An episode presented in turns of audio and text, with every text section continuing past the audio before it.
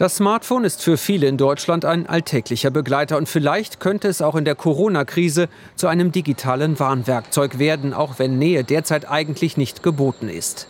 Bei einer Handy-App würden wir es vollautomatisiert und anonym schaffen, dass alle die, die mit jemandem Infizierten in Kontakt waren, nicht einfach nur beim Passant, als Passant, sondern in einem Büro, im Meeting, im Taxi, die würden informiert und wissen, dass sie sich in Quarantäne begeben können. Und so könnte es gehen. Bei eingeschaltetem Bluetooth erkennt die Handy-App andere Smartphones. Untereinander tauschen die Geräte im Hintergrund anonymisierte Daten über Dauer und Abstand des Kontaktes aus und speichern sie.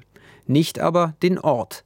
Wenigstens zwei Wochen lang bleiben diese Informationen nur auf dem Handy gespeichert. Wird der Besitzer positiv auf Covid-19 getestet, kann er freiwillig seine Informationen an eine Behörde melden, die sie dann mit Hilfe der App anonym an alle Kontaktpersonen weitergeben und sie so warnen kann.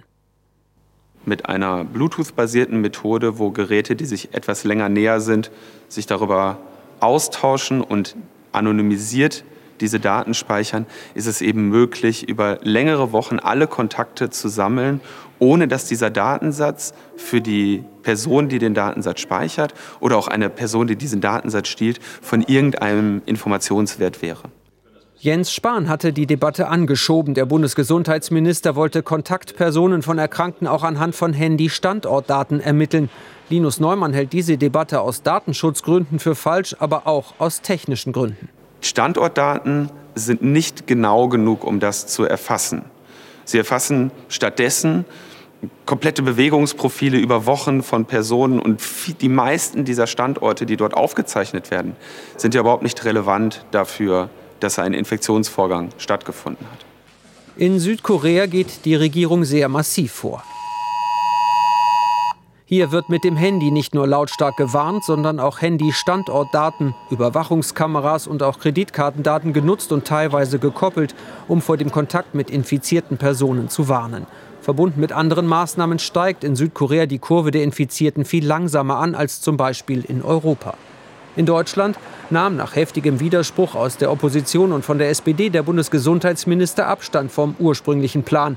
Die Diskussion darum für die Linke wertvoller Zeitverlust dass wir wochenlang Zeit verschwendet haben, über eine Funkzellenabfrage zu reden, die nicht nur Datenschutz verletzt, sondern vom Ergebnis her überhaupt nichts bringt.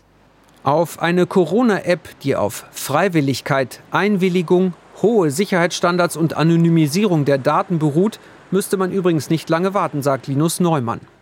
Das ist etwas, damit kann man morgen beginnen.